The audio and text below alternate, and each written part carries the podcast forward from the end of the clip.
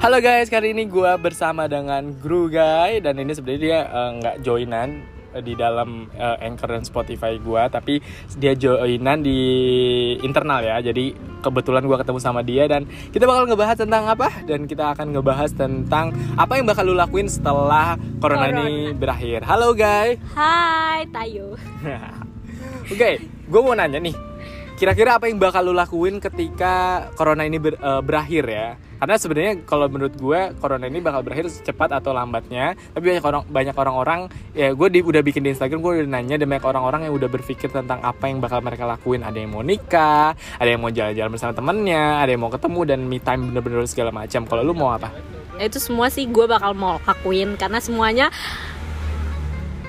gue nggak bisa ngomong. Bisa. Dia kenapa nggak bisa ngomong gue tahu. Oh mungkin dia nggak bisa ngomong karena dia bingung ya apa yang dia harus lakuin. Sebenarnya gue banyak yang mau gue lakuin karena Saking banyaknya lu saking bingung. banyak kayak gue pokoknya mau main kalau bisa gue nggak pulang-pulang. Tapi itu sebenarnya nggak bisa ya karena gue diikat sama baba. gue udah nyuruh gue udah nyuruh Ugay biar Ugay jangan kayak gitu karena sebenarnya nanti kalau ketika lu ngomong kayak gitu nanti lu bener-bener nggak bisa pulang gitu karena oh, itu sebuah menikah doa. maksudnya kan. Oh lu menikah terus iya, akhirnya pada bisa pulang. Oh berarti intinya lu setelah corona ini lu mau zua dan akhirnya lu tinggal bersama dengan suami lu dengan Iya. kehidupan yang eh, apa ya forever after and ever gitu loh happy Iya. forever ever after. After. Wow, kayaknya pemikirannya udah sekarang banyak orang-orang yang ab- abis corona ini bakal zuat atau nikah ya menurut gua. Iya, tapi gue sebenarnya pengen S2 guys. Doain semoga itu nggak halu. Sekarang S1 aja lu udah ngurusin sekarang aja belajar online gitu Ya, kan. sebenarnya buat kalian semua jangan pernah mau belajar online karena sumpah Kenapa itu tuh?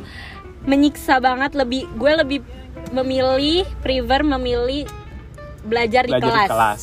karena feelnya lebih dapet dan lo nggak perlu pusing-pusing Emang Gitu sih. eh, karena mungkin lebih banyak ini ya, lebih banyak Interaksi. in- eh, bukan interaksi menurut gua. Maksudnya lebih banyak materi yang lu harus pelajarin gitu. Karena Iya. karena timingnya itu eh, di kayak kampus kayak kuliah itu kayak dosen udah timingnya eh, lu aja nggak ada kerjaan aja di rumah ya udah lu kerjain deh semuanya. Iya. Kalau di kampus kan ada sesinya kan. Iya, betul. ada sesinya ya udah lu kelar eh, sesinya ya udah selesai belajarnya gitu. Iya. Kalau di rumah oh, eh, si dosennya tahu Kayak lu dari nganggap iya nggak ngeliat enteng. iya nggak ngeliat timing kan iya nggak dan hari waktu. libur aja dijadiin hari biasa.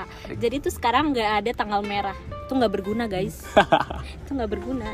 Dan sebenarnya kalau misalnya buat eh, teman-teman yang emang lagi kuliah di rumah menurut gua eh, bakal lebih stres sih karena po- posisinya ketika mereka lagi di rumah ada aja hal-hal kerjaan rumah yang harus dikerjain ya kan? Iya. satu abis itu lu harus ngerjain eh, kerjaan kuliah lu. Jadi nggak fokus gitu. Jadi terbagi dua. Pertama yang Iya. mungkin lu disuruh nyapu lah atau lu harus Ngebabu intinya. iya lu ngebantu eh, membabu gitu. Ngebabu. oke terima kasih guys. Dan itu adalah cerita gua dan Ugay eh, yang akan nanti dilakukan tapi sebenarnya masih banyak lagi karena gue mau banyak ngomong. Ya oke. kalian. nanti setelah itu kita akan informasi. Dan terima kasih buat kalian yang udah dengar. Dan selamat malam. Dan thanks buat kalian. Eh, jangan lupa untuk komen di Anchor dan juga di Spotify. Dan jangan lupa untuk komen di Instagram gue di Fahar XM atau juga bisa langsung ke Instagramnya Ugay di Gerugai Oke terima kasih buat kalian yang udah dengar dan selalu stay at home di rumah aja. And stay healthy. Stay health dan sehat selalu. Bye